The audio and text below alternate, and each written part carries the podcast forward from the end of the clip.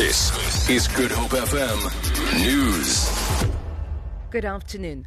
Convicted Oscar Pistorius says the appeal court in Bloemfontein was wrong in finding him guilty of murder.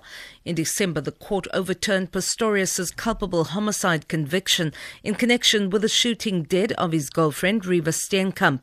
Pistorius's lawyers have petitioned the Constitutional Court asking it to intervene in the interest of justice. Candice Nolan has the details.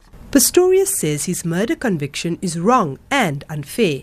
His lawyers attempt to poke holes in the SCA's decision, arguing that the appeal court overstepped the mark. This, they say, goes to the very heart of the conviction. They complain that the court was wrong to upset the factual findings by the trial court and failed to properly consider Pistorius's unique circumstances. They also complained that the SCA misapplied the test for dolus eventualis in finding that he intentionally gambled with Reeva's life. The lawyers complained that the SCA adopted an armchair approach to what is supposed to be a subjective test of an accused state of mind. The Constitutional Court has yet to indicate what it will do with the application. Candice Nolan, SABC News, Johannesburg. Mopping up operations are underway following an extensive vegetation fire that has been raging in parts of the Cape Peninsula since the weekend. The blaze ignited in Red Hill in the southern peninsula and spread to Misty Cliffs, Scarborough, and Ocean View. At least 20 informal structures were gutted and 80 people displaced at Rasta Camp near Ocean View, uh, near Ocean View yesterday. The Cape Town Fire and Rescue Service spokesperson Theo Layne says firefighters have contained the inferno but remain on high alert. He says prevailing strong wind could cause flare ups.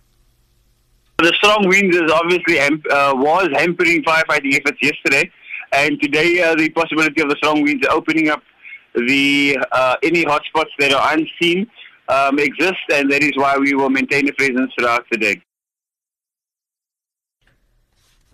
Transport Minister Dipuo Peters says KwaZulu-Natal is the only province in the country to report a decrease in holiday deaths. She was releasing the road crash statistics in Pretoria for the period December the 1st, 2015 and January the 11th, 2016. Meanwhile, the Western Cape has recorded a 33% increase in holiday deaths, the highest in the country.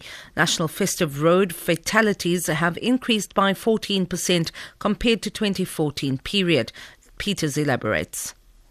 In the period between the 1st of December and January 11 of 2016, the 1,387 fatal crashes experienced on the roads represents an 11% increase in the number of crashes. Invariably, the fatalities increased by 220, which is 14% from the same period last year. That means it is 1,535 over the, over the same period in the previous year to 1,755.